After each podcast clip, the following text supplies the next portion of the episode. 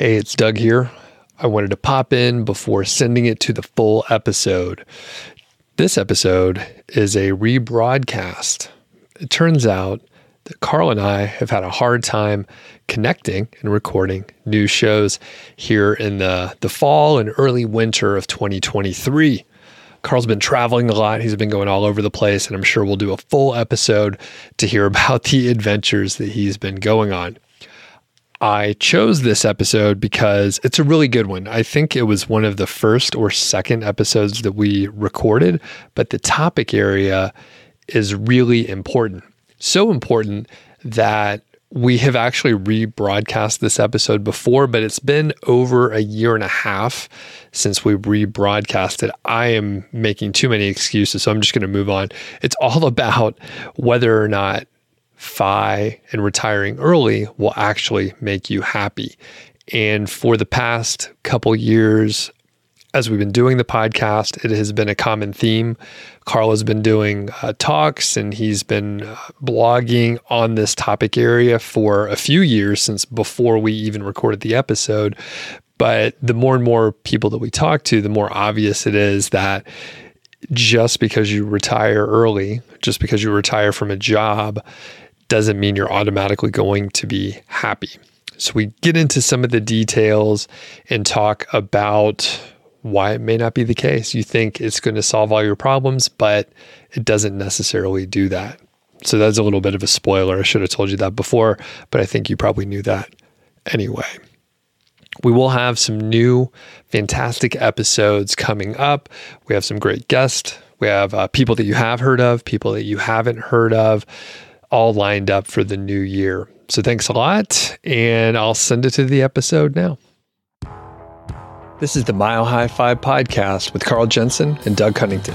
We have authentic conversations about the journey to FI, health, happiness, and some very odd tangents. We interview FI experts, side hustlers, people on their way to FI, and those who have reached the other side. Join us every week, and if you want the show notes and links and all that other stuff, head over to milehighfi.com. Hello, world. Welcome to the Mile High FI podcast. My name is Carl, and I'm with my podcast partner, Doug Cunnington. I'm thinking about today's episode where we're going to talk about happiness. And on my way over here, on the way over to our studio, my thought was, God, we keep on going down these really, these really deep podcasts. We should have one that's just a bunch of like fart jokes or something like nonstop for an hour. We, would probably lose any of the three listeners that we have right now, but I don't know. This is another heavy topic, but hopefully we'll make it fun. And this was your idea, and I think you have a, a great hook and a good way to get us rolling in this. Cool. I'll tell you my story. So I discovered fire back in 2012, and I was unhappy with parts of my life, especially my work. It was stressful. So the first thing I thought when I found Mr. Money Mustache and JD Roth is, oh man, I, I got to pursue this. I really want to do this so I can leave my job and my life is going to be so much better. So from like 2013 to 2017, the time I left, I just busted my ass off. We we sold our big house, bought this cheap house, and then I fixed it up. I, I was probably working between my job and between this home remodel at least 100 hours a week. And I had kids too. I have kids.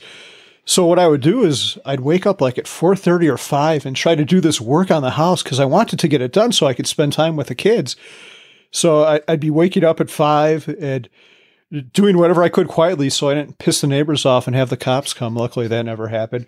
Work for a couple hours and then spend time with the kids and then after they would go to bed I'd continue this and I'd do this like 7 days a week and if I ever had any time I remember there was a weekend Mindy went away to visit her parents and took the kids with. And I just worked my ass off. I think I probably worked like 18 hours a day the whole time, like just putting in these stupid stairs. So then I get the fire and I quit my job. And uh, this whole time I'm thinking, as soon as I quit, my life is going to be so much better. I'm going to be happy and like unicorns are going to jump out of the clouds and it's going to rain beer and life is just going to be wonderful. And then what happened was my life was better. I, I don't want to sound too much of like an asshole complaining pants, but I wasn't really that much happier. I was kind of felt the same as I did before when I was doing all this other stuff. So that led me on this big journey to discover like what is happiness? Where does this come come from? And because I'd never really considered it before then, I'd assumed this external circumstance was going to make me happy. And then it didn't. I was at the same place. So that's my story. I just want to know did you get over that? Are you a little happier now? I did. Get, I did get over that. I'm in a, a, better place now. But it's, I think, as we'll talk about, it's a constant. Uh, happiness isn't a destination; it's a, it's a journey, and we have to structure our lives in the right way to achieve it. And there's a lot of nuances to it. It's a lot more complicated than you could ever, than at least I thought.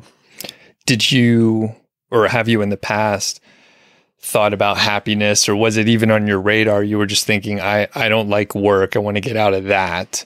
And then you worked even harder. You added more work to your plate and you're a family man, you had other stuff to do. So you were just constantly running around. So had you thought about happiness in the past in any capacity, maybe with another name too? Yeah. So Doug, I'm not that bright. So it was the latter. I, I never really considered it. The only thing I thought was that this fire thing, once I found it, would give me happiness because I would be free of this other external circumstance, my job that was stressing me out.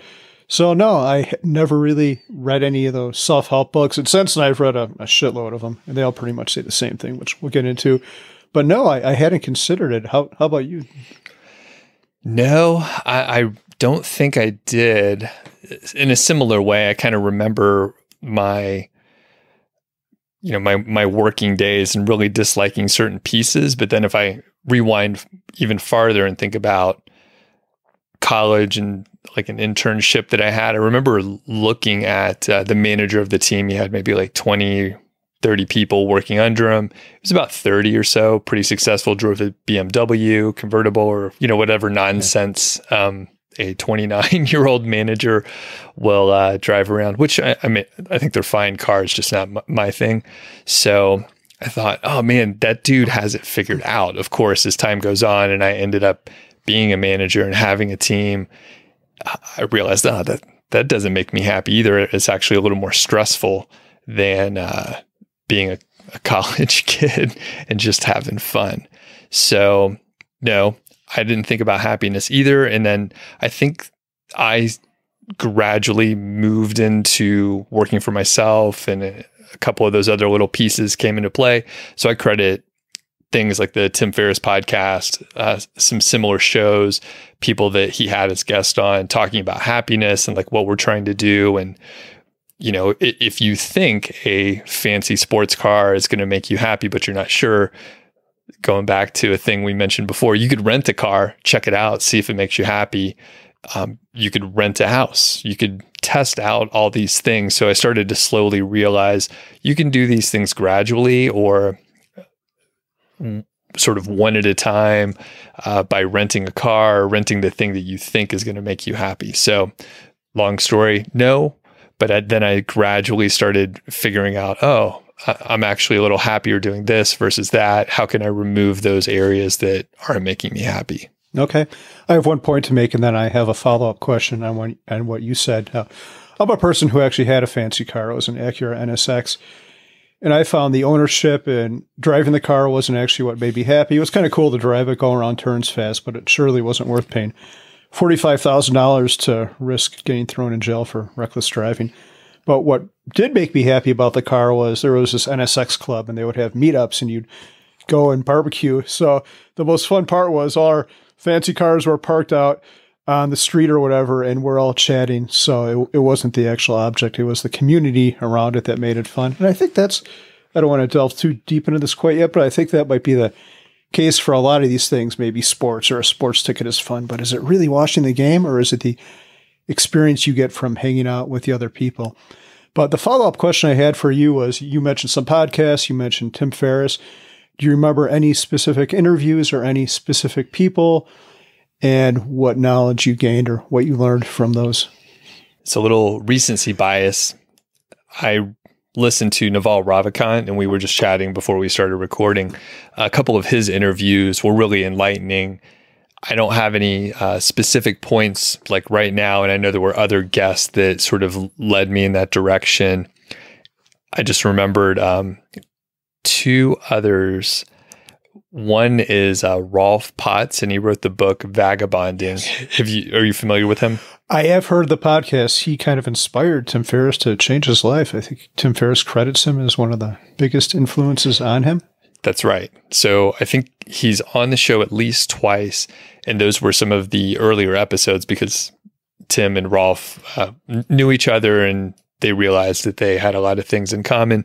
I think Tim had more of a like a, a business entrepreneurship route, and Rolf was more like, "Hey, if you have what you need, um, you can travel around and see things and experience things, and that makes you happy." You don't have to be in a rush. You don't have to have everything planned. You can kind of ease your way into it. And I thought, well, that sounds a little more, I guess, less ambitious to like be in the pursuit of happiness and try and check off boxes and like make a list and make finding happiness really not fun and more of a chore. So I, I identified a lot with that. So Rolf Potts, if people haven't heard those couple episodes, really good. Cool. Yeah, so I think we should get into it. Uh, Doug, the first thing on our outline is I wanted to talk about where happiness comes from, like the science behind this. Uh, like I said before, I didn't research any of this before I actually left my job. The first time I heard about this was from a speaker on a Chautauqua I went through, and this was back in 2017, and it kind of surprised me because she put up this slide. It was this, uh, it, was a pie chart, and it told where happiness came from, and it said 50% of it was genetic, so that's nothing you can control, just your genes telling you how happy you are, what your static level of happiness on a daily basis is. 10% is life circumstances, and this one is really fascinating because I would have thought, it, at least at first, I would have thought it would have been higher than this because uh, fire fits right into this. Fire is a life circumstance. So, and now I realize that this is true because fire didn't make me happy. The other thing I've thought about with this was I, I once had a coworker who was who had immigrated from China pretty recently, and he took me aside one day and he's like, Carl, I, I want to tell you something funny. He's like, you've seen my house. I've got this huge house. He had like a 5,000 square foot house. I've got two fancy cars, BMWs by coincidence. And he's like, uh, back in China, we had a house that was like, it was probably 800 square feet, one fifth to one sixth of what I had now. I lived there with my parents and grandparents in this tiny house. And, and do you know a Carl? I'm like, no. He's like, I was happier there. I'm like, holy shit. So your circumstances were worse, but you were happier. Now, with that said, there's a caveat to this. Your your shelter, your food, your basic human needs have to be taken care of. But after that, it kind of all becomes the same. Right. And I mean, I think people can probably come up with examples in their own life where they know people that maybe have horrible circumstances, really big challenges, maybe not brought on by themselves at all, and they're so happy all the time, just upbeat, yeah. great to be around. And then other people will complain about, you know, a free meal. They they just won't be happy no matter what, and they'll complain while they're on vacation or something like that. So yeah, absolutely. It, that that last point is a great segue into the last forty percent, which is your outlook and how you perceive what happens to you in life. So if someone cuts you off, are you the person who immediately raises your middle digit, or do you say, ah, life is pretty good. I've got this nice car. Maybe that person is just having a bad day and I'm going to forgive him and go on and look at the blue sky and be happy for what I have. And I have to say, I'm I'm the former. This is uh, a struggle right. for me. yeah. Which uh, how are you, Doug? Are you? Yeah, I, I swear a lot in traffic, and actually, just to be really specific, when I stopped commuting and when we moved to Montana, like my stress level went down a ton. In Bozeman, it's something like 45,000 people or so, fairly small town. There was not much traffic. So just removing that stress, I'm like, ah, I'm, I'm almost never in a hurry. This is great. And it's very apparent because I traveled back to Georgia a few times, driving around the Atlanta area, and it's just terrible like e- even if you're not in a hurry, there's uh, there's so much traffic. Yeah. stresses me out. Not it's not a good thing for me. yeah, it does. I agree. I was just in Las Vegas and there's a lot of very aggressive people there. So it's one of those situations where you're on the highway and you you need to get over, and as soon as there's any space, the person behind like speeds up, and it pisses you off. Like, what's everyone doing here? But then the problem is me. If I just had a better outlook over this or could forgive this or get past this, I think I'd be a lot happier. But man, the, the struggle's real. Like, uh, it's very hard to, uh, my solution was to avoid driving in rush hour at all times. But if I was perfectly adjusted, I'd be able to deal with these situations on a more positive manner. And I think we could probably do a whole episode on traffic where we really let our true colors shine. But one of the coping mechanisms that I ended up doing, which was fairly effective. So I have a sort of an old truck. It doesn't go very fast and I can't s- stop as, as quickly as a smaller vehicle.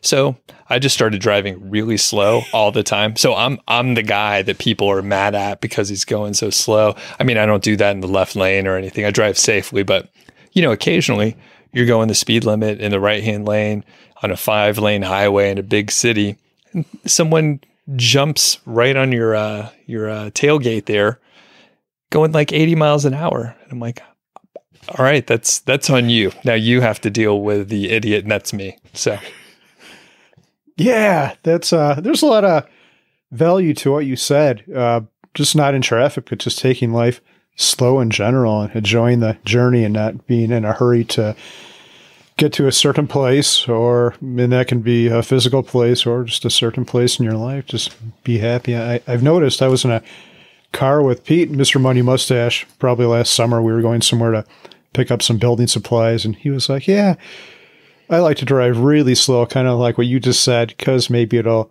rub off on other people." In my head, I'm thinking, "Yeah, it's probably not going to rub off," but but but I like the attitude, and I like your non-caring. You, you look back, and there's a line of cars back there. He didn't give a shit, which is, I think, the right way to look at it. So that is, um, I think that's luxury, not being in a hurry. I remember when I was stressed out and trying to get to work and there's traffic and there's other stuff and I'm just always going. So like being able to just chill out, go at my own speed, drive slow if I want to, even at the expense of other people behind me. They should have left earlier. That's all I'm saying. Like why are they in such a hurry? Yeah, that's a uh, there's a lot of wisdom in that. The luxury of being able to go slow. And that's one thing I've realized actually this morning I was thinking about it because I'm always late. I think I've been late for probably three out of our four recordings. And when you're late for something, you look at the clock and it's like, oh shit, I'm going to be late. Doug's going to be mad. I uh, we just started this podcast and I came in beyond time like half the time. So what I've tried to do with my life and what I, Doug, I swear I tried to do that this morning is I'm going to be all done with everything by nine. I don't have to see Doug until 930. It only takes me like 10 minutes the most to get here. So then I'm just going to have that buffer and I can do whatever I want. But then I got on this stupid robocall and I was late again, later than ever too, like half an hour. And that gives me stress because I know you're giving, you have stress too. Well, I don't know if you have stress or not, but yeah, you've been very nice about it. But yeah, not trying to it, give yourself breathing room in life is a huge luxury. And that might be one of the greatest things that fire gives you the ability to live life in the slow lane. And I'll, I'll just say that I forgive you in advance for the other times that you're going to be late. You don't ever have to feel like you're in a hurry on the way here. I, I, don't know where to go with that because uh, I feel bad, and Mindy always breaks my balls for being late too. Rightfully so, because you're inconsiderate of other people when you're late. So, Doug, I'll, I'll plant my flag in the ground and say I will not be late more than 60% of the time from here on out, which would be an improvement over my track record so far. That's that's pretty good. I'll take it. Okay. I'll take it. So, quick summary. So it's 50 happiness is 50% genetic, 10% life circumstances, 40% your outlook. And there's there's a citation in the notes that you created here for Stanford professor Sonja um, we'll just say L. There's a lot of syllables um, in that name. Do you recall the study? Because I, I'm thinking 50% genetic seems like much higher than I would have guessed. Yeah, that's. I had the same thought, but then I clicked, and at first I thought, "Oh, is this some woo-woo crap?" And then I clicked on her, and she's a professor at Stanford, so I, I'm willing to trust her. I'm not sure if she wrote a specific study on it, but I did read some of her writings, and she calls us out all the time. And I think it's pretty much true. I've thought about this. I've thought about certain people in my life, and there was one guy I worked with. His name is Greg, great person, but he was always happy, always had a real cheerful demeanor.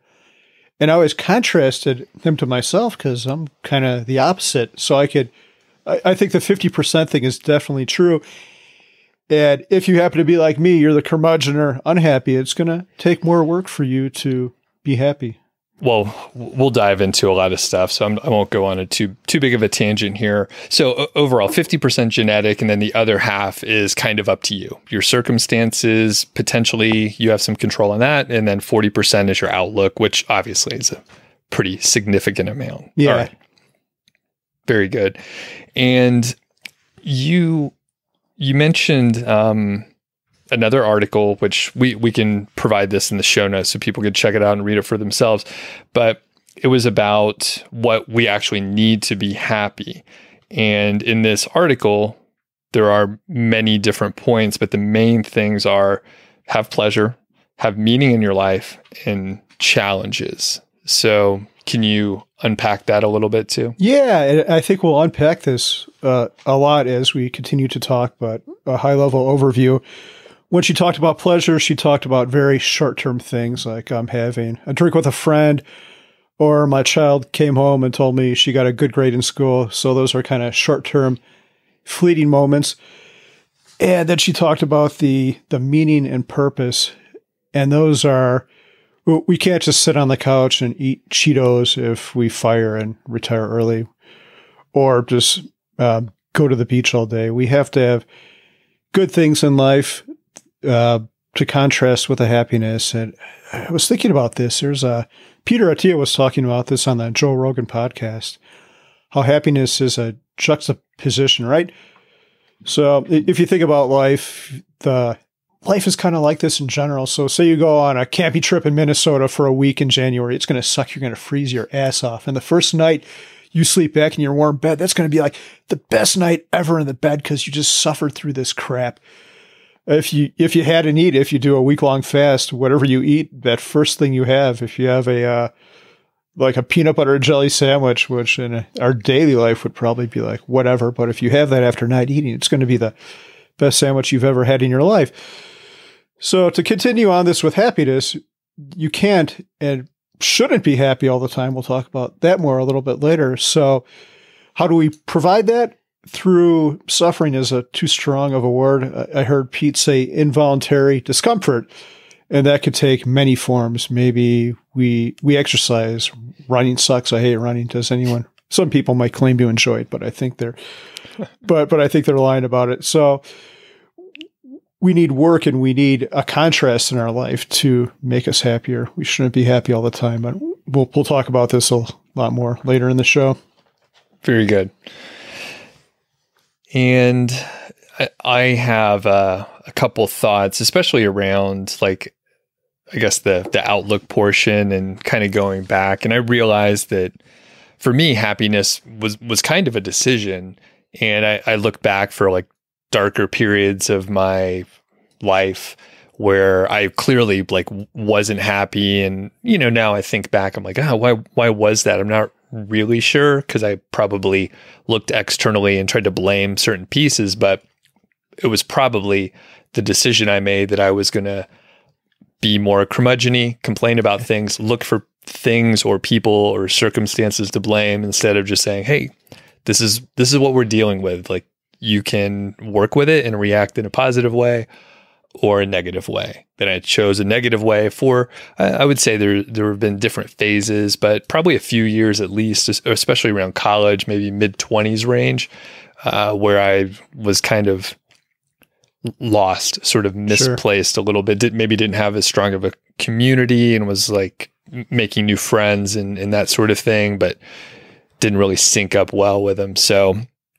that's part of my thought, especially with the outlook portion, it really was up to me versus like, uh, again, trying to blame other people for situations that I was in or anything like that. So I have a couple questions for you, especially around, you know, you mentioned your story when you thought fire was going to make you happy once you got out of the job. So would you describe yourself as happy when you were a kid or a teenager or you know looking back and thinking about your life Yeah, I'd like to hear your answers to these questions too after I'm done or after we've done each one. But no, I don't think I was. I wasn't really a, a happy kid. And part of that was due to circumstances. My dad struggled with substance abuse and depression, so our household wasn't happy. And I saw the, the things that put my mother through at times. So, and I always, and a lot of this is genetic too, because I always more of a, I was always more of a warrior. So yeah, I was not a happy kid. I don't think I was. I think I'm happy, and I've heard people grow happier as you get older. But I don't think what I was going to say is I'm probably happier now than I've been at any other time in my life, and I don't think it's because of my advanced age. That's what I tell myself at least. But yeah, and it's just because I've I've studied this and have figured some things out in my life. But no, I was not a happy kid. I, I'm looking at your questions here. I was not a happy teen. Uh, maybe somewhat happy in college, uh, but no, yeah, unhappy. generally okay.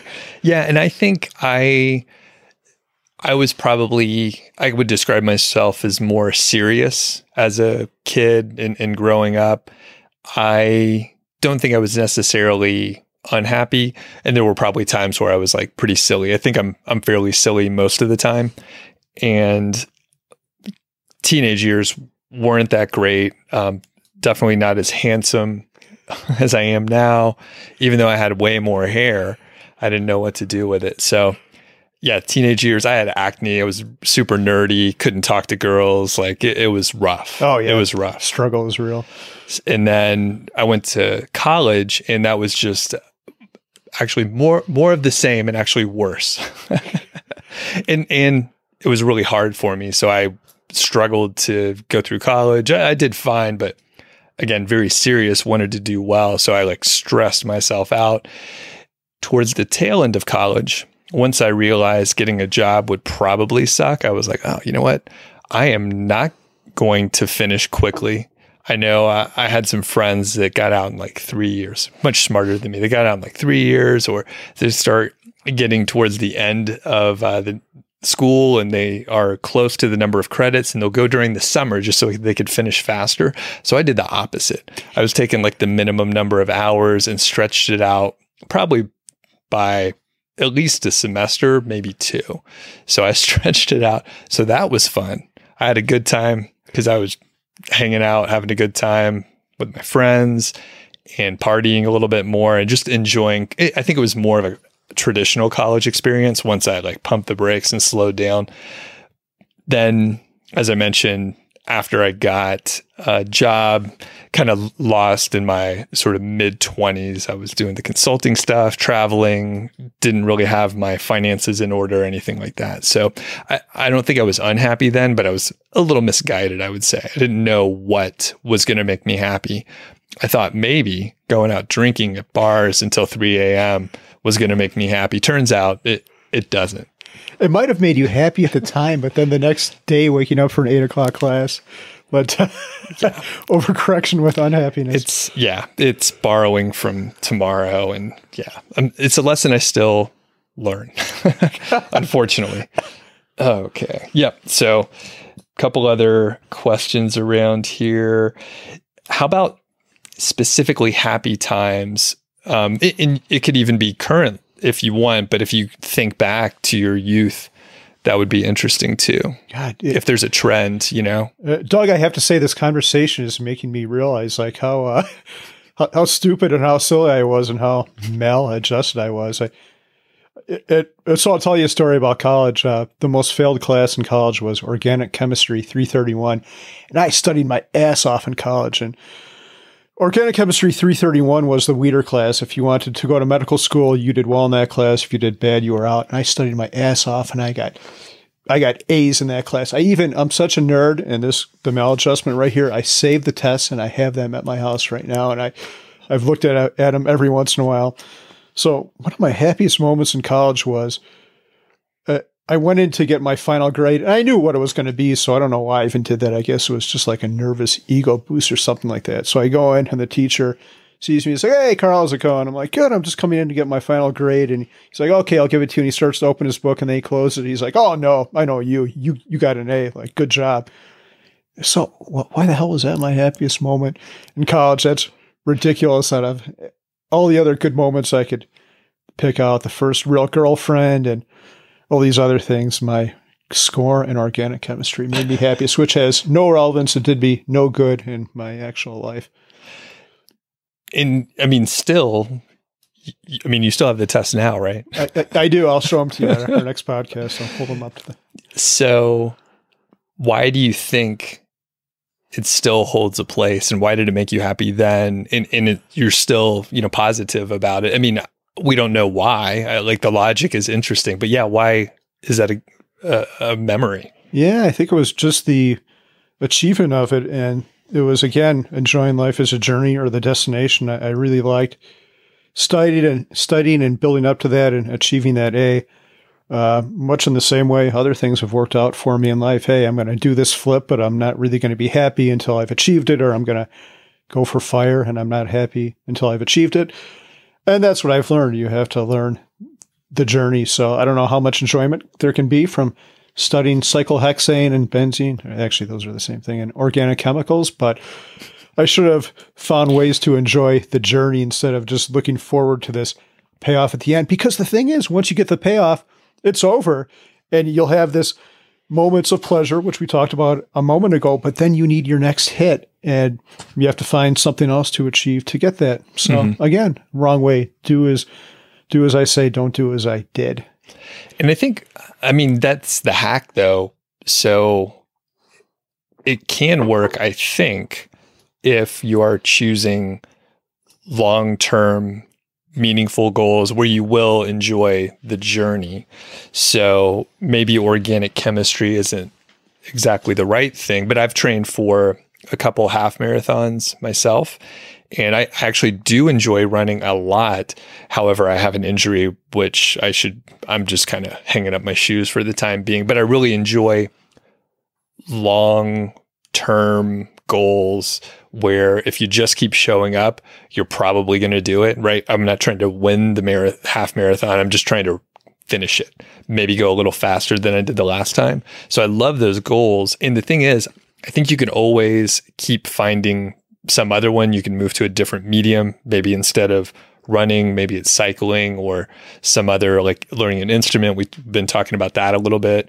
So I think if, as long as you're willing to find a new challenge and get joy out of it, I think that's that's cool. Yeah, that's a that's a great point. Um, yeah, we talked about. I'm working on the piano now, and my goal is to play a Chopin piece like in uh, seven months. But so now, uh, but I'm really enjoying the journey too. I've taken these lessons on the iPad, and every time it scores you, and hey, I've improved a little bit. So instead of just focusing on the end, focusing on the journey, because you might never get to the end too. That's something to consider with all this. So you need to enjoy life in the moment and and be positive and do things in the moment. Don't uh, don't rush through it. Yeah. Yeah. All right. And let's see. I also wanted to ask, uh, well, I guess we kind of covered it there about, you know, why that made you happy. And then if you could repeat it. And I think that's, I guess, just exactly what I just said. So if you just find other goals that are interesting to you, and it could be in other realms, different frame frameworks and stuff like that you could learn a whole new thing it's i mean it's exciting to learn new stuff because you're starting from you know potentially zero or very low uh, knowledge and then as you learn i mean it's pretty fun to learn new things and, and as you understand more in our brains it like melds with all the other things we know and you maybe end up making some interesting connections that you wouldn't have had if you didn't know that new piece of information in that other topic area Yeah, that's great. You, I cannot add anything to that. Very well put. All right. Then, wow, I, I wrote down more questions than I expected for you here. Okay. Things that you thought would make you happy, but didn't. And you don't say the car because we've used that example too much. Yeah, and I used fire, and that's a, another thing. Having unlimited time. I'm trying to think of uh, something else I thought would make me happy. Oh, you know what? it's not. Y- You've you've mentioned a few, so I- I'll I'll go here. Yeah. I think when I was back in the corporate world and I was getting coached by, you know, people that were trying to move up the totem pole. I, I fell into the trap of thinking, hey, when you get promoted, that's going to make you happy. And sure, you get some sense of accomplishment, but at the end of the day, it's just a big political game. So as I was going through it, I was like, ah, this is nonsense. And then I thought maybe it would make me happy because at least you get paid a little bit more, but it's such an incremental amount that it really didn't matter. So I just had like more responsibilities in a different title. And I realized that, you know, that kind of recognition, I, just, I didn't really give a fuck about at all. So it, it became more of a joke because I got coached in a few capacities from not people within my company, but other people that knew how to play the political game. So I just looked at what I needed to do to get promoted, which was not do good on my job. It was to work on getting promoted. And then it's not fun anymore. It's just kind of a dumb, dumb thing. So yeah, getting promoted and the recognition at jobs, it didn't make me happy. Yeah, and and that's a there's some value. There's an interesting point in that. Do you derive value from what you perceive your social standing to be? You said you don't give a fuck, and that's a that's a very powerful thing, and you're you're very well adjusted. But so, were you less happy after you got this fancy promotion and your new title, or? I wasn't. I wasn't less happy, but it wasn't enough happiness to correlate with the the amount of work and effort that it did. Okay. Because I could have put that effort into another area that I would enjoy more. Yeah. So, but you know, at the end of the day, I got whatever, like another ten or fifteen thousand dollars, something like that. Yeah. Uh, the last book I read was Mark Manson, The Subtle Art of Not Giving a Fuck. And uh, this conversation reminds me of that. And it reminds me of one other experience I had. I remember when I was interviewing for my first job, I went to a company and it was uh, a computer job. So they're really trying to get people a lot of competition for us. And, and they're like, we want to tell us about this one thing we've done for you. And we think this is going to be really important to you and you're going to like this. So we've reevaluated all titles and you're not going to come in as a junior programmer. You're going to come in. And I wish I would have written it down because it was just some bullshit like assistant to the assistant to the assistant VP or some crap like that. And I remember thinking in my head, like, I don't care. I just want money. Keep your damn title to yourself. Like, pay yeah. me more. But I, I can't say it. With that said, I can't say I'm as well adjusted as you, Doug. Yeah, and I guess another part of the question was, you know, do I derive much value from my social standing or what people think of me? And it, it's very low and it's diminished over time. And I think, I mean, like you said, it's really powerful because if you are comparing yourself or trying to fit into someone else's mold, you're always going to lose. Like there's always someone better, faster, more hair, cuter, what, what, whatever the thing you're trying to do. Um, someone who's more punctual, they show up to meetings on time, stuff like that. You know, even easy stuff. hey, hey, but, hey. but the the point the point being, um, yeah, once I moved further away from like getting validation externally, then it's much easier to just operate in general. yeah, it's an inner versus external scorecard, and that external scorecard will fuck you if you pay too much attention to it. I mean, there's a lot of unhappiness over over there. I mean, it's a struggle because the work that I do now is I do YouTube videos, right? So the subscriber count is right there, and I see other people who are, you know, doing better, growing faster, or whatever. And then I have to step back and realize, okay, what game am I playing? Am I playing their game? Am I doing my own game with my own rules that I've determined ahead of time versus, you know, going in and trying to, you know, make more money with a course launch? Sure. Um, so there's there's a lot of yeah, if you start comparing yourself to other people, which is, I mean, it's just sort of an innate thing that we all do, right? Like you cannot help but compare yourself to other people, but I try to minimize it, I guess. Yeah. One final point I want to make on that, though, is people always say you got to try to find your voice and blah, blah, blah. So I've noticed in the blogging realm, there's people who are at it just to make money. But I found if you're authentic, that has a lot more value. Even if you want to make money, if you're authentic, uh, people will see that and gravitate towards you. So in the end, it might be more of a struggle to start with, but just being your true self. There, there's a great blog post on this uh, from Tim Urban on Wait But Why. It's called Taming Your Inner Mammoth or Taming the Mammoth, which is just fantastic. You should stop after this podcast. Uh, go read that blog post because it's really good. And the whole point of it is you're going to be a better person. People are going to respect you more, and you're going to just be happier if you're if you be authentic and not try to act like someone else and not try to satisfy what you think other people think about you, not trying to make other people happy. So, and I've thought this with a blog, like for for whatever reason, the one thing I did do right was with the blog, I didn't give a shit. I just wrote about whatever I wanted to, and uh, and I think I became successful because of that. There's seven billion people on the earth. A lot of those people have internet access, and no matter how stupid or silly you are on your blog, some of the, it's going to resonate. There are other people like you who it will resonate with. Yeah, it's it's amazing. It's amazing.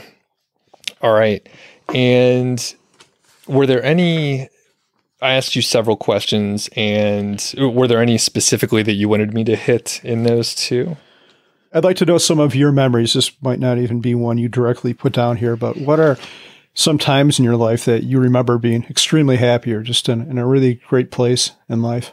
I like traveling like a, a, lot of people do. And in college, in some of those like tougher years, I realized I needed to get out of the general environment that I was in. I was studying too hard and not enjoying myself. So I went through a recent breakup and one of my friends said that she worked out west. She worked in a national park and got away for a summer, really enjoyed it. So I got a job not too far from here in the Rocky Mountain National Park in 2002. So I lived in Estes Park.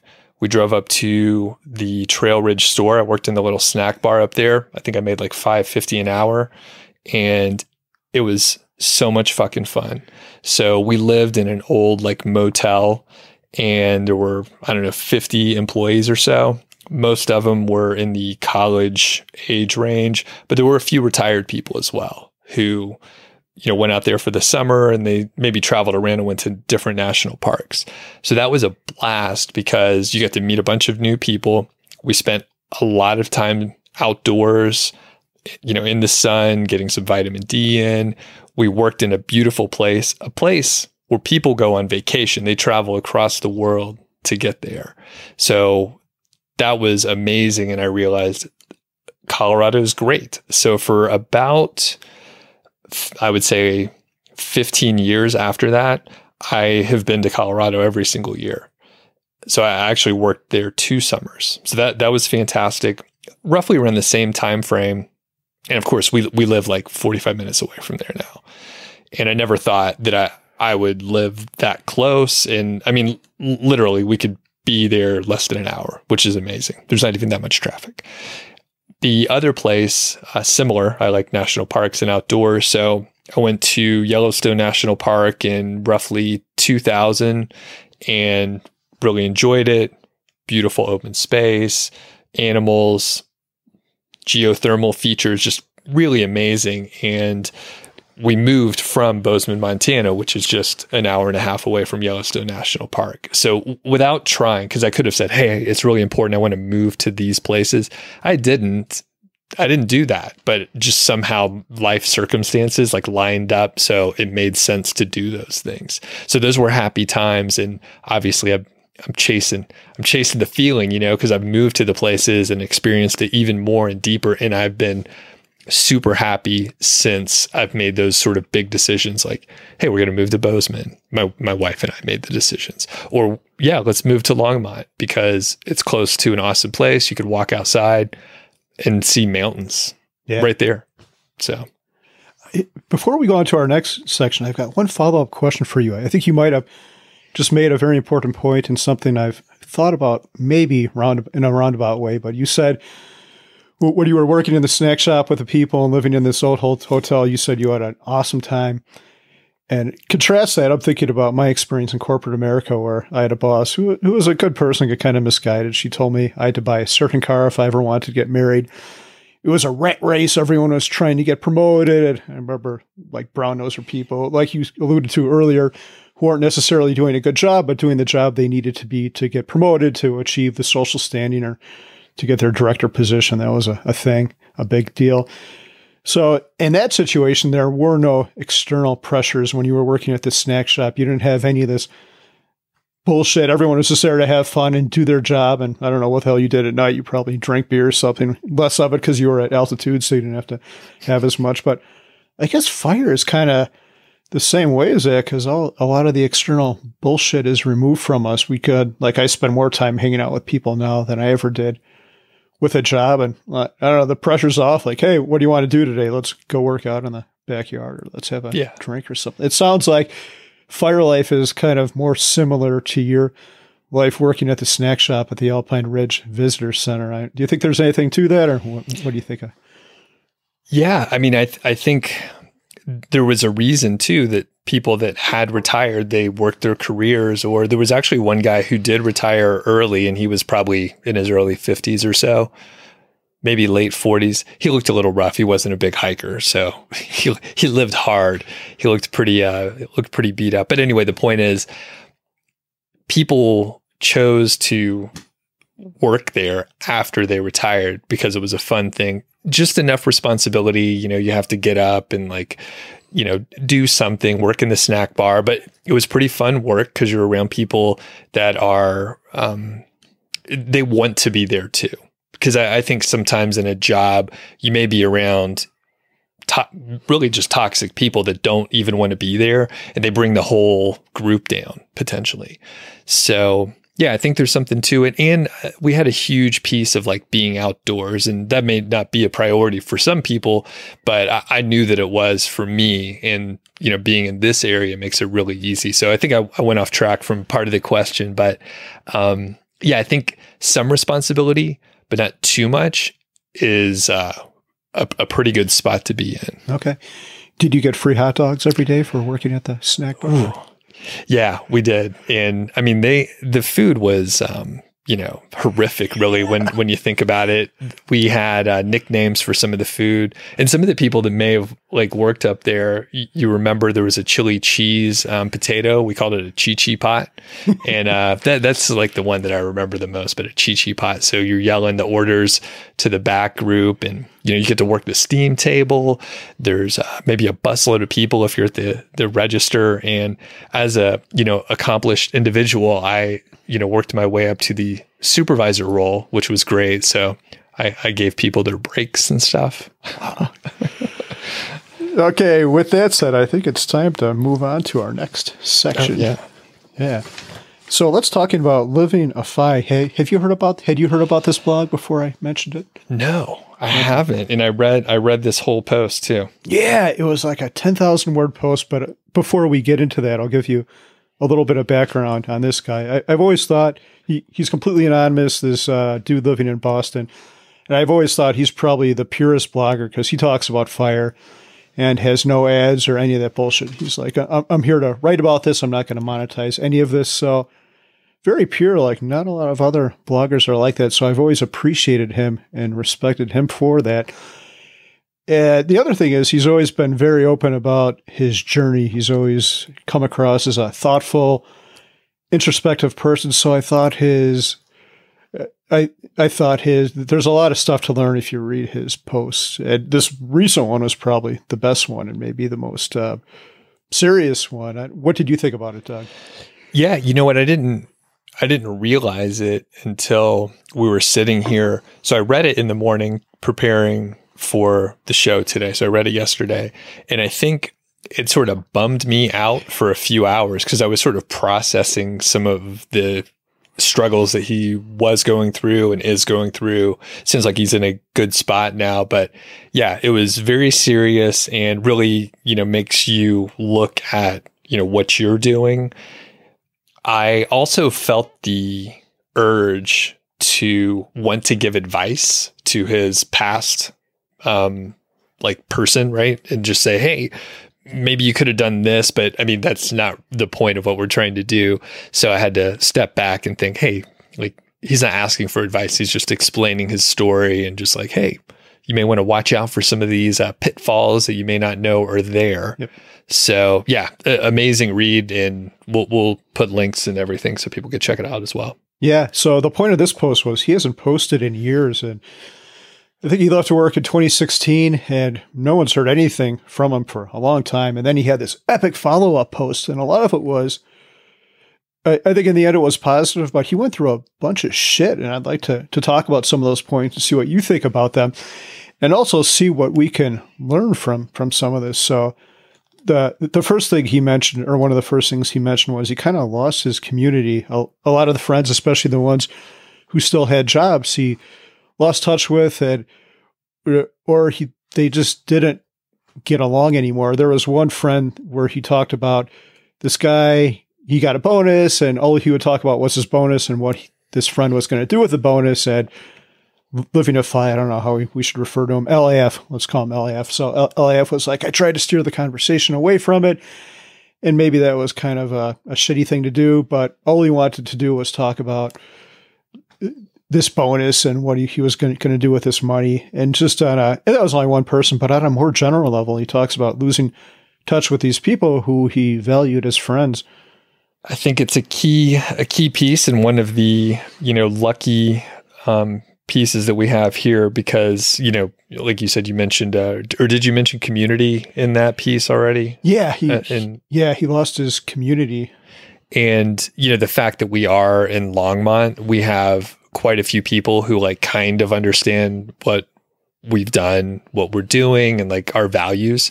So it's a, a huge huge advantage. In fact there was a happy hour at the Mr. Money Mustache HQ over the weekend and I went to and you know there's random new people that I never met before but we have like a good connection because we all understand sort of the things that we're into. And I think if you if you don't have that and it sounds like that clearly wasn't the group that he and his uh, wife at the time were hanging out with um it's going to be a big struggle. Now, I also think and have seen it in my life quite a bit where, you know, you go through certain phases and your friends change. Like it just shifts. So we don't have kids. And when our, our friends started having kids, well, they have different activities and different priorities and a different set of friends. That's okay. Um, the other thing I sort of noticed, I, I think he mentioned that maybe they were f- there were some friends or some bit of the community that had known each other for like 15 or 20 years. And I, I never kept in touch with that many people. So I have maybe like two, three, four people that I've known for 15 or 20 years, but I don't have like childhood friends. And I know people who have they went to elementary, middle, and high school together, and then they stayed in touch, and their families know each other. I don't have anything like that, so I could see like if you were used to that, and then you all, all of a sudden sort of disconnected from this community that you were a part of for most of your life, that'd be crazy. But I guess I'm more of a, a loner, just overall. So sure. I want to make one more point. You mentioned the value of living in Longmont, and there is a ton of value because Mr. Money Mustache is here, and we've got the HQ and like-minded people. But even if you aren't in Longmont, you should move here. If you're a if you're a nice person, you should move here.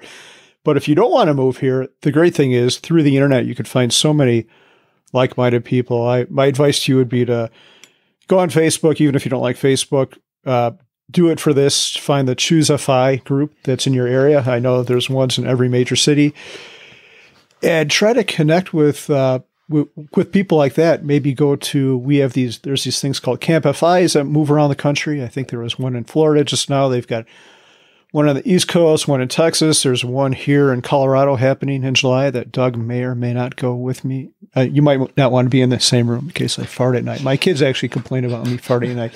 Okay. I think I think it sounds like uh, we'll have a good roommate situation. Yeah, any, anything goes. But uh, there's so many ways to connect with people in the community, and uh, I'm a natural introvert. Talking to new people scares the shit out of me. But I find kind of what you alluded to at the happy hour was when you go to these things, you already have there's already been a big filter applied to the people who are going to come to these. So the amazing thing is when I go, I find myself I'm almost instantly at ease with other humans, which would not be the case for me in other social situations. So go out there and find your community and try to build it, even if you don't have a job. Work on it before you quit. Yeah. Let's talk about the the next part. This was a something I don't think he saw coming because he had, so LAF said he had talked to his spouse about these plans, but she became unhappy with fire. I'm looking at my notes here. So I have here she enjoyed the progress and sense of accomplishment that work gave her, and his advice was to go back to work. And I don't think she ever went back, not when they were together. But this seemed to end up spiraling, spiraling a bit out of control. Their values moved apart. They were happy at first, and then she became more and more unhappy. He advised her to go to counseling, and he did the same. But she didn't want, to go to that. And eventually she ended up uh, cheating on him. And after that, he was done. He said, This is irreconcilable. I, I can't be with you anymore. And they left. And this brings up a kind of important point that fire might not make your life better. It might make your life worse. Like, I, I think if he wouldn't, if they wouldn't have retired, they might have still been married. And there's something to that because I think fire will show you who you really are. If you want to, if you want to see the purest form of your personality, remove external circumstances like a job, and you'll see pretty quick who your who your spouse is and who you are too. In the end, though, I think it was a positive. It might have revealed some problems that would have come up later on in life, and maybe they would have been in a worse situation. They would have had a kid.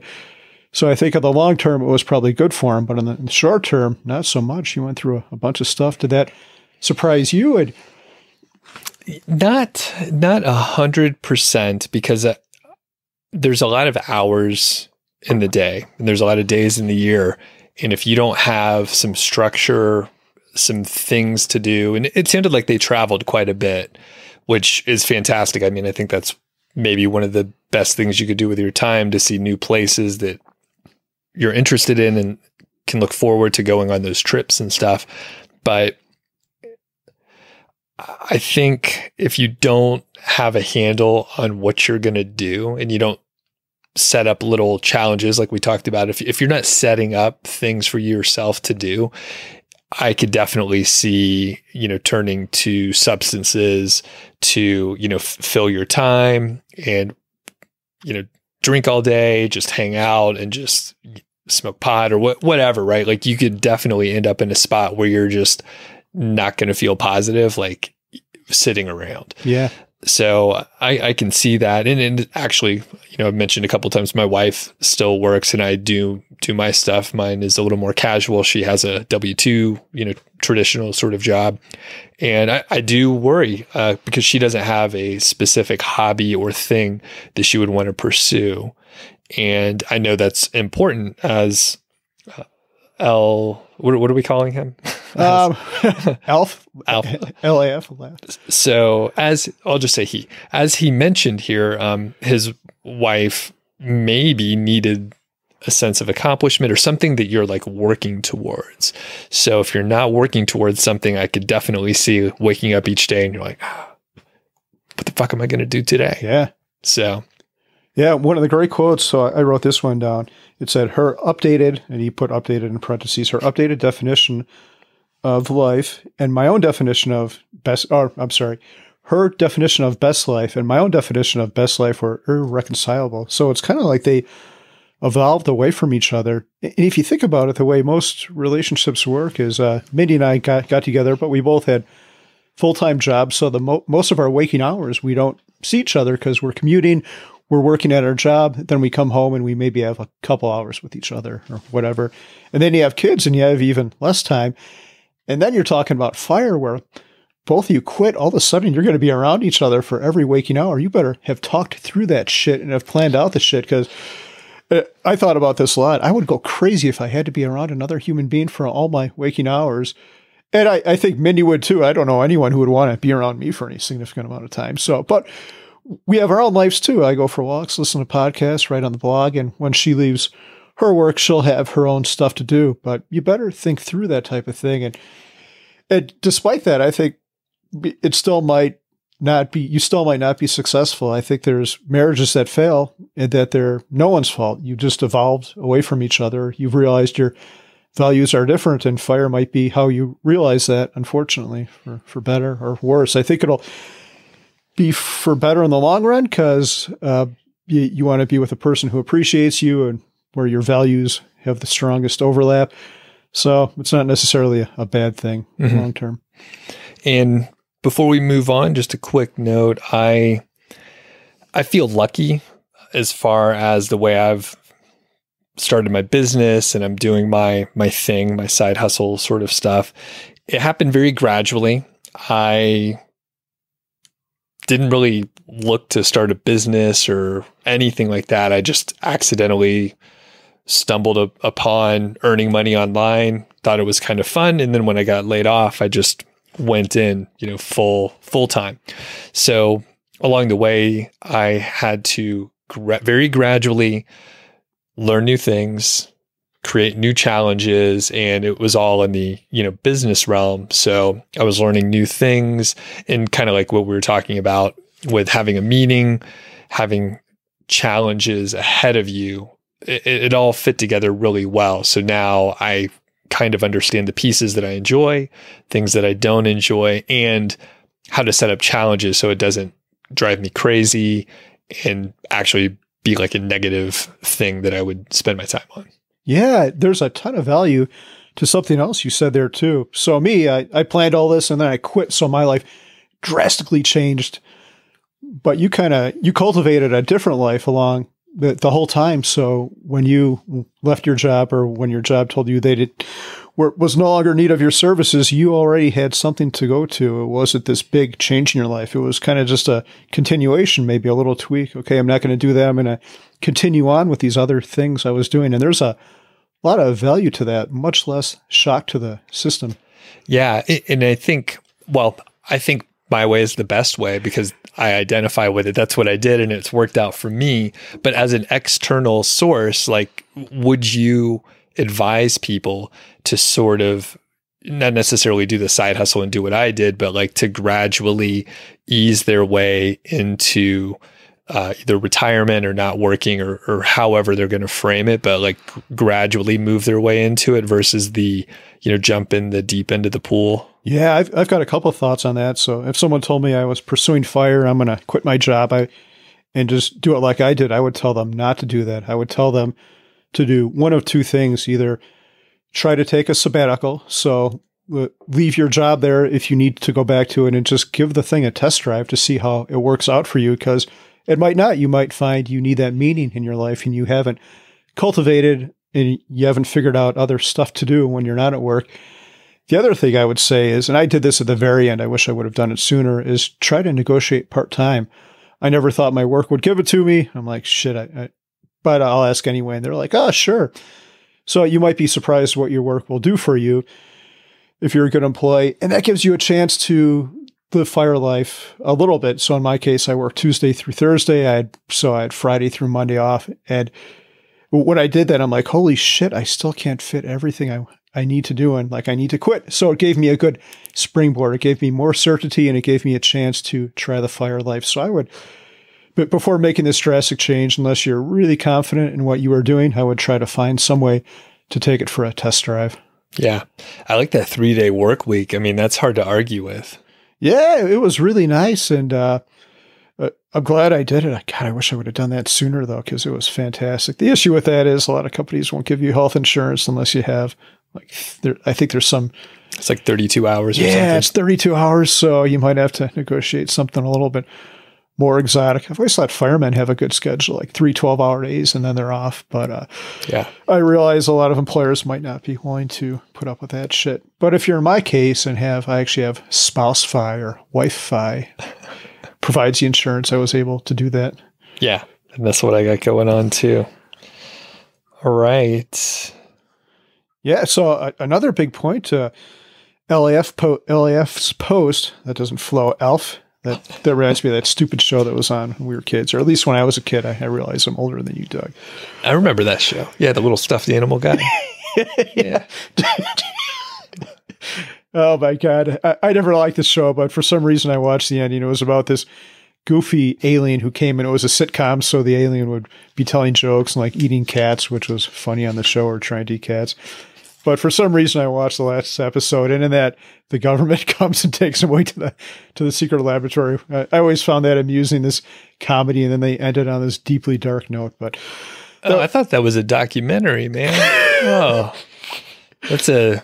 I'll have to rewatch it. That's a different context. Yeah. yeah, I, I wouldn't waste your time, Doug. But okay, Alf note aside, LAF, not to be confused with Alf, got sick. He's got he, was diagnosed with a with a connective tissue disease, and I did not write it down. Do you remember what the name of it was? No, I'm I meant to, but I saw the picture of his hand. Yeah. It's like a cartilage um, issue, right? Like Yes.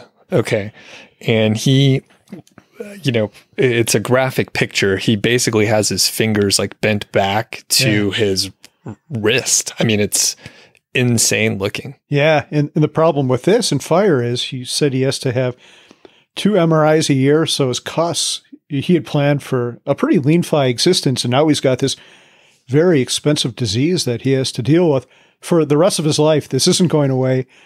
And I actually know someone else who has this. This can get gradually worse, so he has to plan for a big medical expense. And this popped up on him after he quit. Um, do you ever worry about stuff like this, or I'm pretty uh, happy go lucky. So most of the time, things do work out okay. However, my uh, my wife unfortunately does think about that often. Like, hey, what if you know a catastrophic health issue pops up, which could could always happen, right? It can it can happen to anyone. So I, I don't think about it too much, but Elizabeth worries enough for the both of us. the the way I think about it, Doug, is if you get something truly catastrophic, like some terrible form of cancer, you're going to die, and that's going to be it.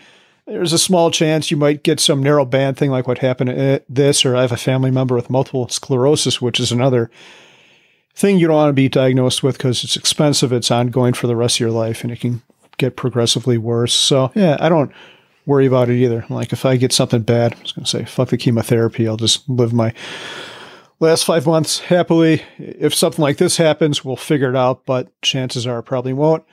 But in the meantime, fire allows me to be healthier than I've ever been. So hopefully, fire life can help me stave some of this shit off. But mm-hmm. it's a realistic, it's a potential problem. And it happened to LAF, and he ended up going back to work. Yep. And yeah, I mean you you can't you can't necessarily plan in an uh, efficient way for the catastrophic stuff, but it could happen and I think as we've mentioned, it does like FI gives you flexibility to do different things and one of those flexible things is go back to work, get health insurance again. Yeah. Like that's a thing you can do. exactly. Be fucking flexible. How hard is that? BFF. Is that, yeah, it goes not best friend forever. Be fucking flexible. Yeah. Yeah, I thought the last one, which might be the most meaningful one, was his self doubt and purpose. So he came down with all this and now he's going back to work. So he writes on the blog, I've been telling people this whole time to quit their job and blah, blah, blah. And now here I am go- going back to work. How do I reconcile the two? And I think I wrote down some quotes. Um, am I giving folks terrible advice? Telling people to just say fuck it and quit because their financial numbers work based on their current situation? And then he went on to say, without my former partner, I became depressed and anxious and again struggled with one of the great questions that terrorizes us all purpose. I realized I needed more out of life.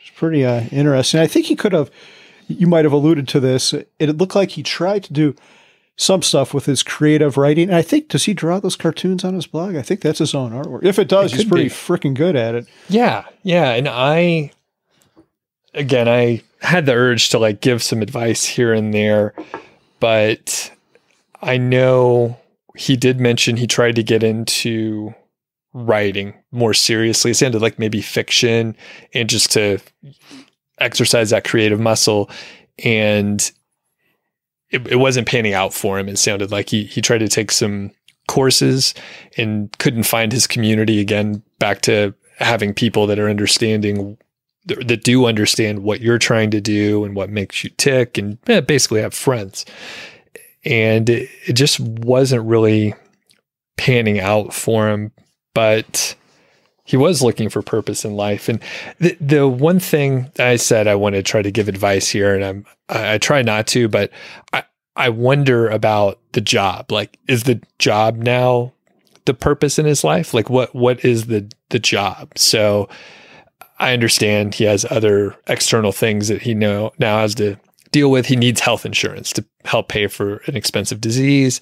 His financial numbers have shifted. Things are a little more expensive. I understand all of that, but to say, you know, getting a job for health insurance, I don't really call that a purpose in life, right? Do you have any thoughts on that? Am I too harsh on on that point? Yeah, I think he even alluded to it a little bit. Like the job gave him gave him back some satisfaction and meaning in life. I, I still think uh, I'm curious to see the follow up, like what he writes in six years. And if I had to guess, I'll bet he's married. I'll bet he has a child, and I'll bet he's that they're doing other things. Like I know he valued travel a lot, just like you. So I'll bet he's back to that life and done with his job. But yeah, it'll be curious. Uh, I don't think I know enough to comment on, on the situation, but I, I think going back to work solved some of his emotional issues too. Mm-hmm. And and to be fair, my career sucked in, in, some ways. Just there, there were definitely projects and people that I worked with where I was like, this is just a bad environment. I don't enjoy the people. They're generally negative. So I think if you worked with cool people, like that's great. Yeah. Like maybe the actual job doesn't have to be the purpose, but like going and working on something is not a bad thing it, w- with people that you enjoy being around. Yeah. That's a great point, Doug. back to what I was saying, owning that fancy car wasn't the good part. It was the people around it. And I think about my last job, the work kind of sucked, but I worked with like fun, great people. And that's, that was probably where I derived satisfaction from the job. So again, it goes back to community just in a roundabout way. Mm-hmm. Yep. And I think when I think back to a couple of the projects and jobs that I did enjoy, it was good people. And then it's a matter of you know, like finding that right environment. Um, so, okay. Yeah, that, that's fair. So he, he got some purpose out of it. And I think that's a, a good thing. I can't yeah. fault for that. Yeah, I think one thing I want to read out something else he said. He said the discomfort did exactly what it was supposed to do. It prompted me to make some major changes that moved me in the right direction. So he found he found a new partner. The most important cog in the machinery of my personal happiness turned out to be a simple one: having a wonderful partner. I have meaning in my life, daily meaning, meaning that is easy to define and pays off cons- constantly, and it has nothing to do with employment and money.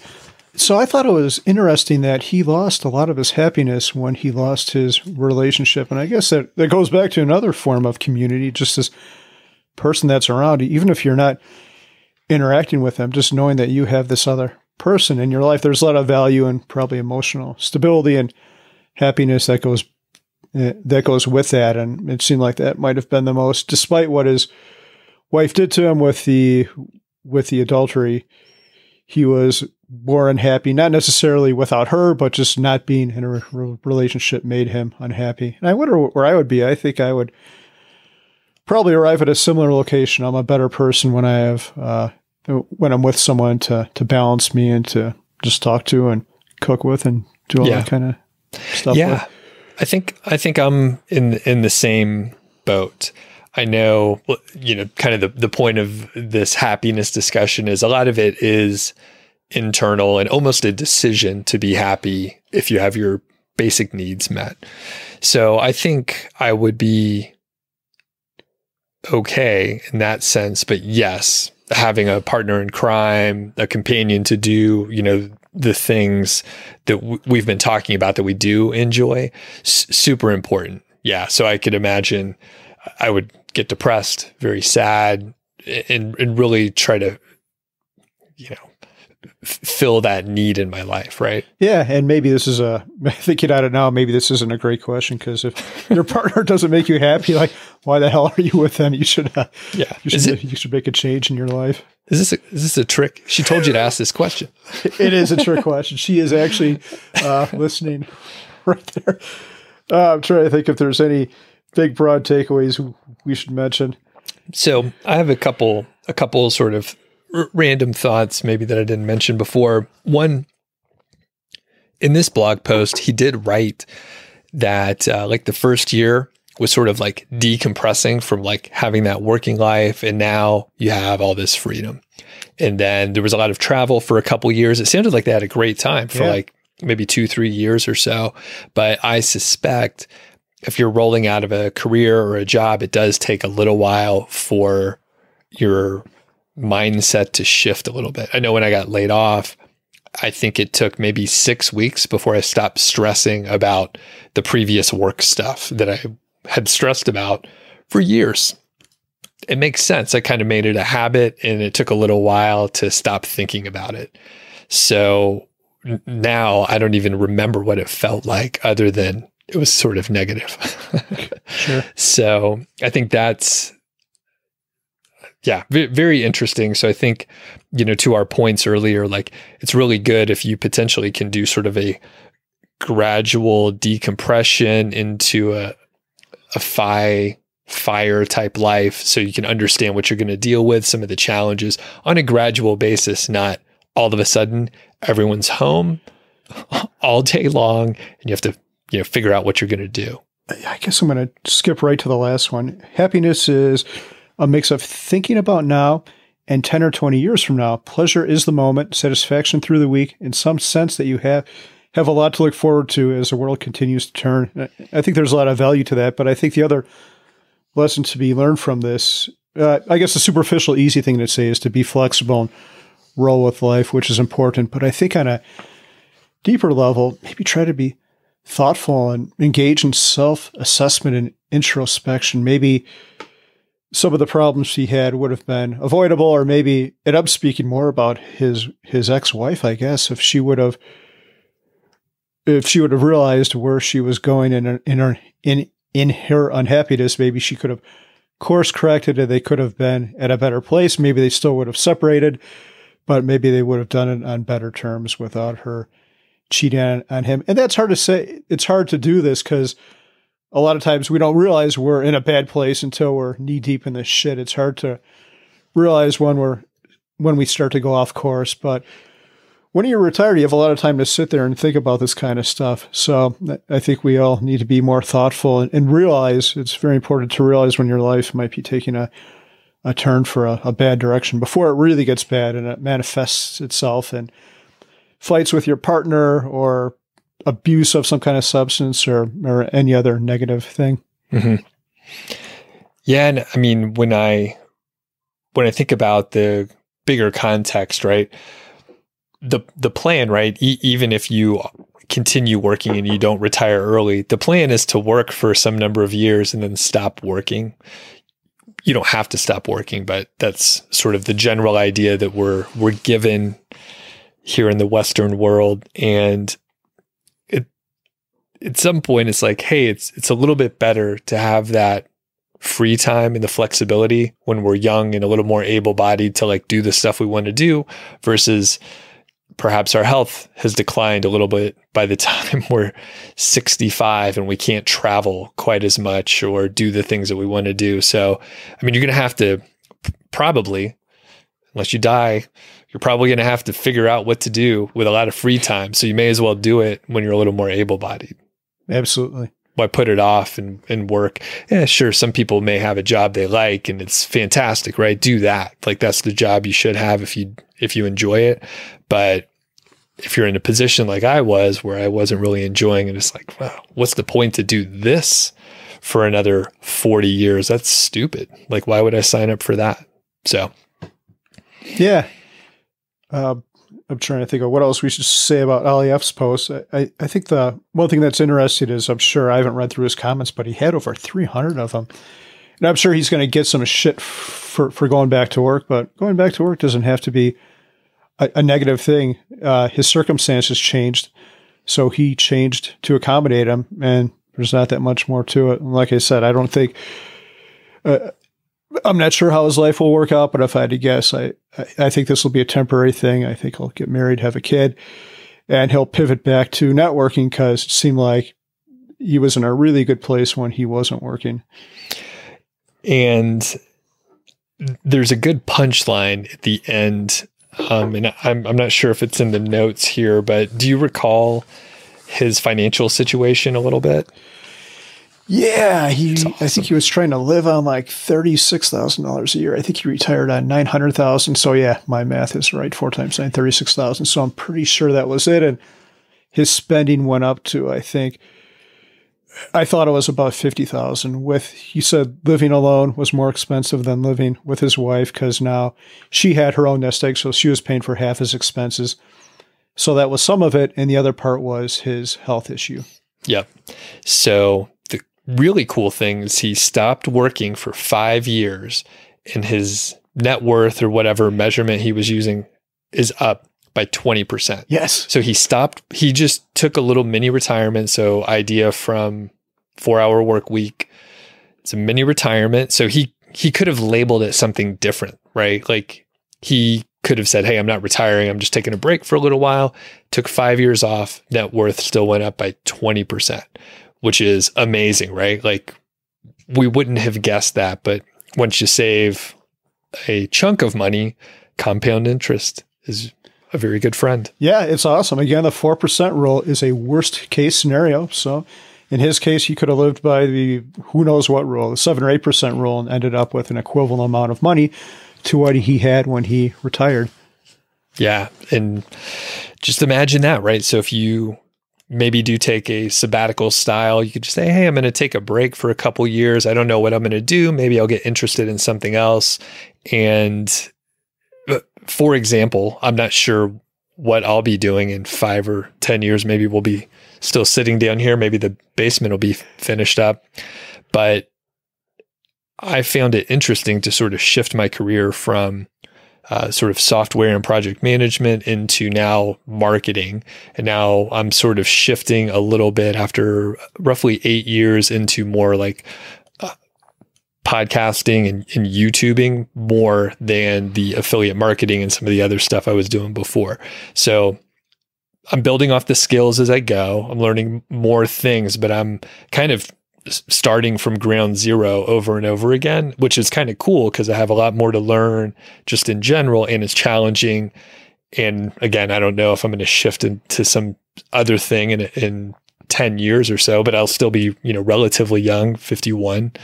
And I'm not sure if I had a finish to that sentence, but now I'm done no, I think that's a great point. There's a lot of value in life. And like we talked about before, there's no destination. It should be the journey. And the journey is continual challenges, which is what you're doing. And I like what you said, how you don't know what you're be, what you'll be doing. Maybe we'll be sitting down here in a finished basement, which I have uh, offered to help you with. But uh, maybe you'll be living in Thailand and uh, I, I have no idea what I'll be doing, but hopefully we're both having fun and doing what we want to be doing, which is what it's all about. All right. Any grand other summaries here, or did we already hit that? Yeah, I think we're set with the Living a FI post. Uh, thank you, Living a FI, whatever your name is in real life. If you have any good fart jokes, we would love to have you on the show sometime. And yeah, and yeah, I, I it sounds like he's totally anonymous, right? Yeah. Yep. Wow, that's crazy. And uh, if you do happen to watch this, um, we hardly know what we're talking about. So anything that may have sound judgy, like I don't think we meant it in that spirit. This is a couple uh, backseat drivers just commenting on a wonderful post, and I haven't read much of uh, his work, but it looked uh, very authentic and pure. Like like you said, one of the purest bloggers you could find. There's no there's no bullshit on there. There's no there's no uh, sort of biases because of ads or he's not in anyone's back pocket or anything like that. So very interesting. Uh, yeah, yeah. Appreciate the post. Yeah, anything considering fire, anyone considering fire should go read that post. Okay, let's wrap it up here, Doug. Let's do it.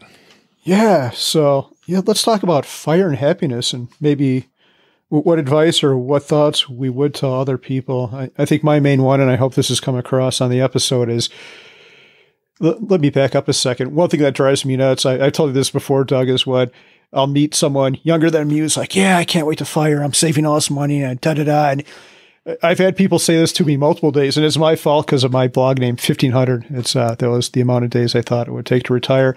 So other people have taken that and been like, yeah, I only have like 868 days. And then according to my cal- calculations, I'll be done.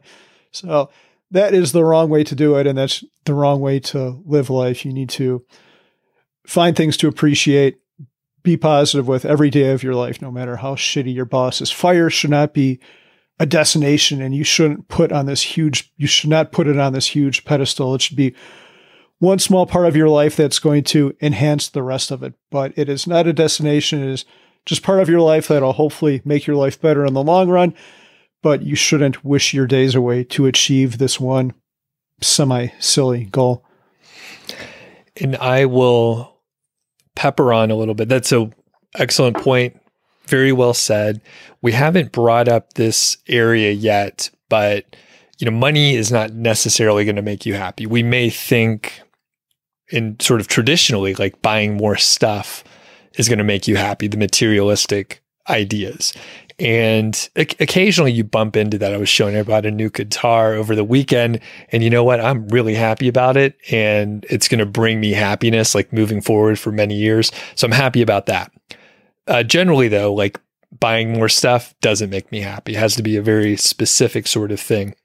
All that to say, money is a fantastic tool if you're able to buy back your time in some capacity. And this may be a more advanced topic, and I'm probably speaking a little out of turn because I don't have as much experience, but I I think if you can re- maybe relax a little bit and spend a, a little more money and not be as frugal, f- for me at least personally, it frees up a lot of brain power. So I'm not stressing out or thinking so much should I buy this thing or that thing? And maybe you mentioned something to me recently about that, Carl, where you're in a spot where you have more money than you thought you were going to when you first retired. So you don't necessarily have to choose between something that's like 10% more expensive. You'll just get the more expensive thing you're not going to spend the brain power on making those decisions. So you could buy back some decision making power by spending a little bit more money, which equates to time, right? So if you're not wasting the brain power, you're not stressing out, you're not wasting time making decisions that really may, maybe don't matter that much. Uh, further, you could figure out ways to buy back time. Maybe you don't enjoy working on your car and you would gladly pay the shop to do your brake job and change your oil and a couple other things. Or if you do enjoy it, change it, right? Do what works for you. But if you could find ways to buy back time, then you could spend that time doing things that are valuable to you. Maybe spend time with people, maybe spend time on a hobby that you neglected for a little while. But to the end of figuring out what your values are, I think that's super important. So if you know what's valuable, then you can buy back time using that money. Maybe you maybe you work a little bit longer so that you have that luxury and then you could spend time on the things that are valuable to you that are your priority. Yeah, that, that's an awesome statement. Did so, but sometimes it's hard to appreciate the whole time thing. You're buying back your time. It's hard to appreciate it when you're young. So the way I would tell people to really appreciate it is to extrapolate a little bit. And uh, I'll never forget this. We go to the Berkshire Hathaway conference every year, and this young guy at the Berkshire Hathaway conference, this is Warren Buffett's holding company. So you can a- actually ask Warren Buffett a question. And this one young guy gets up. He's like, you know, Warren, I'm 26. Like, what books? I want you to give me the 10 best books or something like that that you think I should read. And so Warren Buffett gets up. He's like, I'm not going to tell you that but I'll give you another piece of advice. He's like, I'm an, he was like 87 at the time. I'm an 87 year old man. I, I would trade every billion I have now, every cent I have now to be your age and to, and to be completely broke. So it's hard to appreciate time, especially if you're 20 and listening in listening to this podcast, but it goes by fast. Uh, sooner or later, you'll be old. Uh, advanced age like uh, Doug or me, even worse, and uh, you may or may not have hair but uh, I hope you appreciate your time. The whole. That's a a great quote, and I've heard uh, sort of an opposite question too. So, if you could trade places with Warren Buffett, have all the money, but you had to be what is he now, ninety two or whatever? Like, would you do it? Oh hell no! I wouldn't. No, let's extrapolate that question. Would you trade? all your money for someone 15 years older than you so you're you're 40 right 41 So would you trade all your money to be 55? Like I'll say I would not. Like no way I would even consider it for a second. Right. But then would you trade it to go back, you know, 15 trade all your money to go back 15 years? Like Yeah. yeah, for sure. Yeah. Especially if you could go back with the same knowledge. Oh my God, it'd be just crazy. But even without it, yeah, absolutely. Time yeah, so everything. time is the most valuable thing. So if you could figure out how to buy a little back here and there, it's a great thing. And it's it's tough to do because, you know, we we did have I'm going off on a big tangent. This will be like an 8-hour episode if I don't watch it, but those decisions and decisions that we made so that we were able to save money like you can re- at some point you can relax depending on you know what what you've done and the crazy decisions that you might make but at some point it's okay to maybe spend a little more money. This could be hugely unpopular. People are going to uh, correct me. And we encourage it. Yeah leave leave comments out there. But um yeah i guess the, the overall point is if you can buy back a little time sometimes it's going to be worth it even if you're spending a little more money. Yeah, and if you think you need stuff, you probably need to reconsider your community. I mentioned my boss who told me, she told me in the nicest way that if I ever wanted to get married, I had to have a BMW. And I didn't say anything because she was my boss and otherwise a nice person. But I've thought about that a lot since. And, and she, actually, she's divorced and I kept on driving my piece of shit that I had at the time. But if you do that, the, the objects you surround yourself become a filter. If I would have had a nice car, maybe I would have attracted the wrong person who would have thought I had money and appreciated that fact. So by driving a piece of shit, they had to like me for my personality, and that's that's a pretty big ask. So if I do, I can find someone who, uh, even back then, I made pretty good money as a programmer, but I, I, I drove the same crappy car. But that became a filter because I didn't let on the money. So I found someone who liked me for who I was, and and then that when she found out that I had money, it just became a nice surprise for her, I guess. that's great all right any anything else on uh Yeah, happiness yeah. Just a couple other quick pieces of advice to people pursuing fire and happiness. Cultivate a, a rich life beforehand. Don't expect the world to come to you just because you quit. The world isn't going to tell you your next step. You need to figure that out, and the best time to do it is while you have a job. Don't put that stuff off. Start start living right now. Uh, we all need to be flexible and and, and think about our situation uh, before and after fire. You never know. The shitstorm probably isn't going to happen, but we have to consider what we would do if it did happen. You you don't buy insurance in the middle of a flood. No one's going to give it to you. You buy it when the sky is sunny, and that's the same way you need to think about this. You need to think about what's going to happen if my marriage goes goes shit or I have a health problem. Both of which happened to LAF. Sorry, LAF. I'm sure that was a hard time, but it seems like you're in a great place. But the best time to think about the worst time is when you're in the best time. So plan accordingly. Yeah, one final thought I had. I was reading right right before I came over here. Happiness should not be a goal. Your goal should not be to happy because it should not be to be happy because there's a lot of value in sadness too. Uh, well, life is going to suck sometimes, and and that's okay. So I was trying to think of an example, and I know we both had we both had parents that died in the past twelve months. So I was thinking, if you told me you, your person, your significant other, or someone had died, there's two ways to spin that. You could either say, well, you could think about all the positive things that happened in the positive spin, or you could say, yeah, yeah, I've been through that too. It's sad, blah blah blah, and embrace the saddest part of it too, because there's you build emotional closeness through the bad stuff too. So it's okay to be sad you shouldn't just try to shove off that that emotion. All emotions are okay. I didn't say mm-hmm. that too well. Let's see. Let me read through my notes here. No, that that does make sense. I mean, it, you get the highs and the lows, and if you don't have any contrast, then it's kind of not necessarily meaningless, but it's it's a weird. It'd be a weird life. I don't think it we're really built for that. Yeah, I actually have in my notes here if your happiness 100% of the time, you're probably on some kind of illicit substance and uh, give us some. yeah, or it's no. not going to it's not going to end well for you. It, it's just not a, a, a good way to live. You have to embrace all parts of life. It's going to suck sometimes, But that doesn't mean we can't work at it and try to view whatever situation we're in in a in a better light. Don't give the middle finger to the person in traffic. Try to consider their situation and be thankful for what you have. We didn't even talk about gratitude. That's a whole other thing. But be grateful for what we have and be thoughtful for what that other person might not have. Well said. Well said. Yeah, I, I, think that's it, Doug. God, we talked a lot about happiness. Are you happy or unhappy because we talked about happiness? Did this conversation make you happier? Um, much happier, much happier. Yeah, I feel.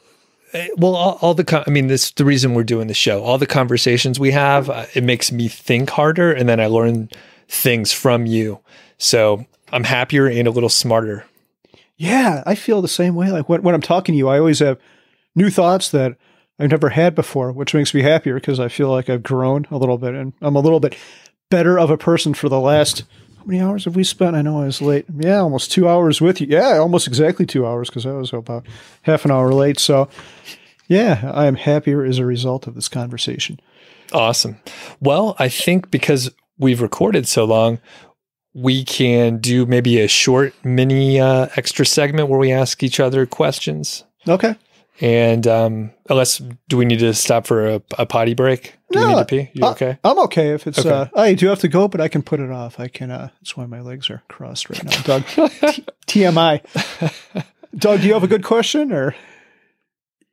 Yes. So actually, I'm just going to copy yours. So, how did you and Mindy meet? Oh, yeah, that is an interesting question. I was at a. Uh, I went to a party who was at a house of this other girl I was trying to date, and she had zero interest in me. But Mindy w- was at that party, and I met her, and we started talking, and we kind of hit it off. And then I, I was there actually w- with another friend, and I went back, and my other friend worked with Mindy, so I'm like, "Oh yeah, can you? I think I'd like to talk to her more. Can you give her my phone number? Can I have her phone number?" And and he thought she would be a bad fit for me he was kind of a weird person. I'm not saying, but he gave her the wrong my wrong phone number on purpose so she couldn't get in contact with me. And I'm trying to think of I think I ended up bumping into her a couple months later and that's how we eventually connected and and went out.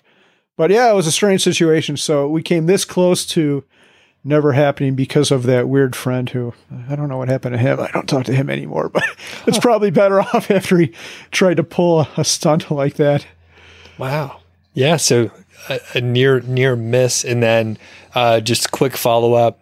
First date. What was it like? Like the actual date where you were like, "Hey." Oh, this is a good one. It's funny you mentioned it because uh, I'll, I'll save some of it. I know we're going to have Mindy on. I think two episodes from now, but I thought it went great. And the thing with Mindy is sometimes we'll do something and then like two weeks later she'll be like yeah i thought that kind of sucked or whatever and there was part of our date that she thought kind of sucked but i'll wait for two episodes to tell that story and i also brought a coupon which i had forgotten but it was a filter for her because she she mentioned it to me just like a, a couple months again too and i'm like wow i brought a coupon that seems kind of weird i'm not sure if i would do that now this is buy one get one free meal coupon i'm like what did you think about that because i could see some people may be being put off by that. And she's like, Oh, I thought it was great. So there, I didn't have a nice car. I brought coupons. So filters in life, they're yeah. very important. That's pretty funny. Yeah. Yeah.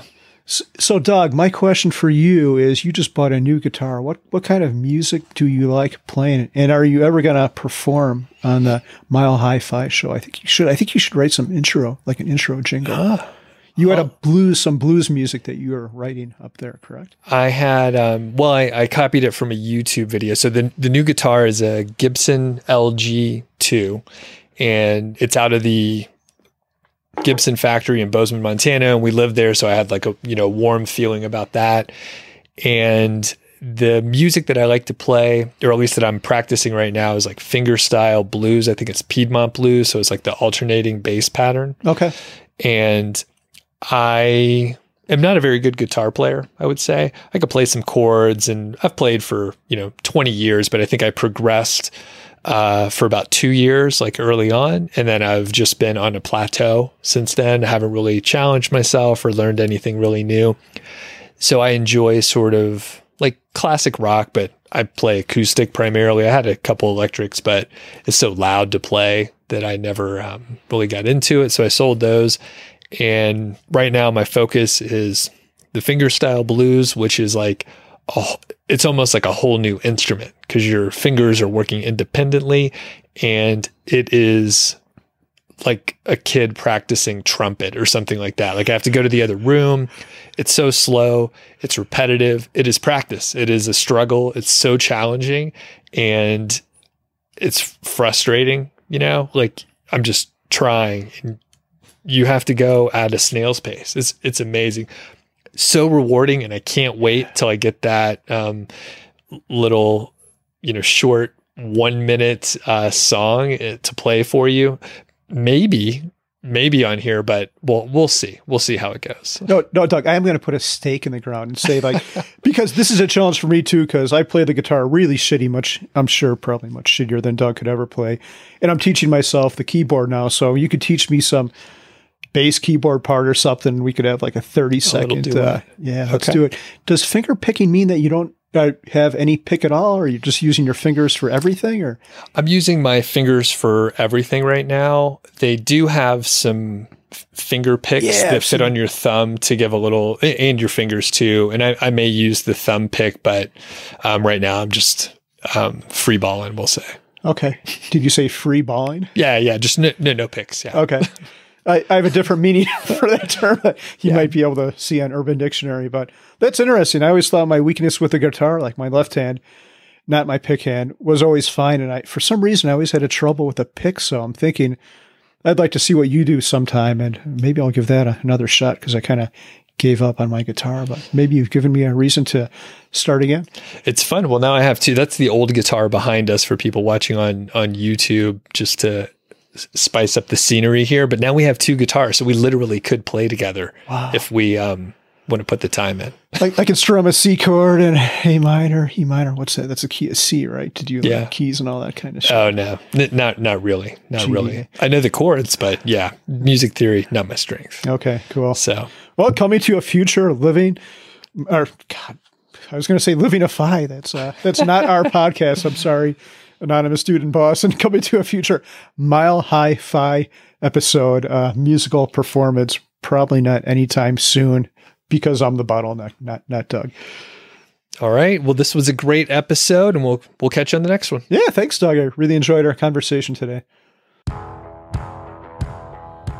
Thanks for listening to the show. That was the Mile High FI podcast, and I'm Doug Cunnington, the Balder host, and Carl Jensen is the cool, sexy one. If you dig the show, please do three things for us. Number one, tell a friend, a family member, an enemy about the show. We really don't care who you tell. Maybe forward them a specific show that you know that they will like. It's the single most helpful thing that you can do to spread the word. It's like giving us a virtual high five, and uh, actually, we don't give high fives in in person, so the virtual kind's pretty good. And more importantly, your friend or family member or even your enemy will appreciate the fact that you were thinking of them. Number two, make sure you're following or subscribed on your podcast app, Apple Podcast, Spotify, Overcast, YouTube, whatever you're using, and that way you won't miss a show. And number three, please leave us a rating and review. We read them on the show occasionally, and you might hear yours out there on an upcoming episode. Quick disclaimer this show is not financial or legal advice. I'd actually be surprised if it sounded like it it's really just for entertainment, and that's at least what we're hoping for. But seriously, get advice from professionals. Carl and I are just two guys with microphones that sit in my basement and talk. So we'll catch y'all next week.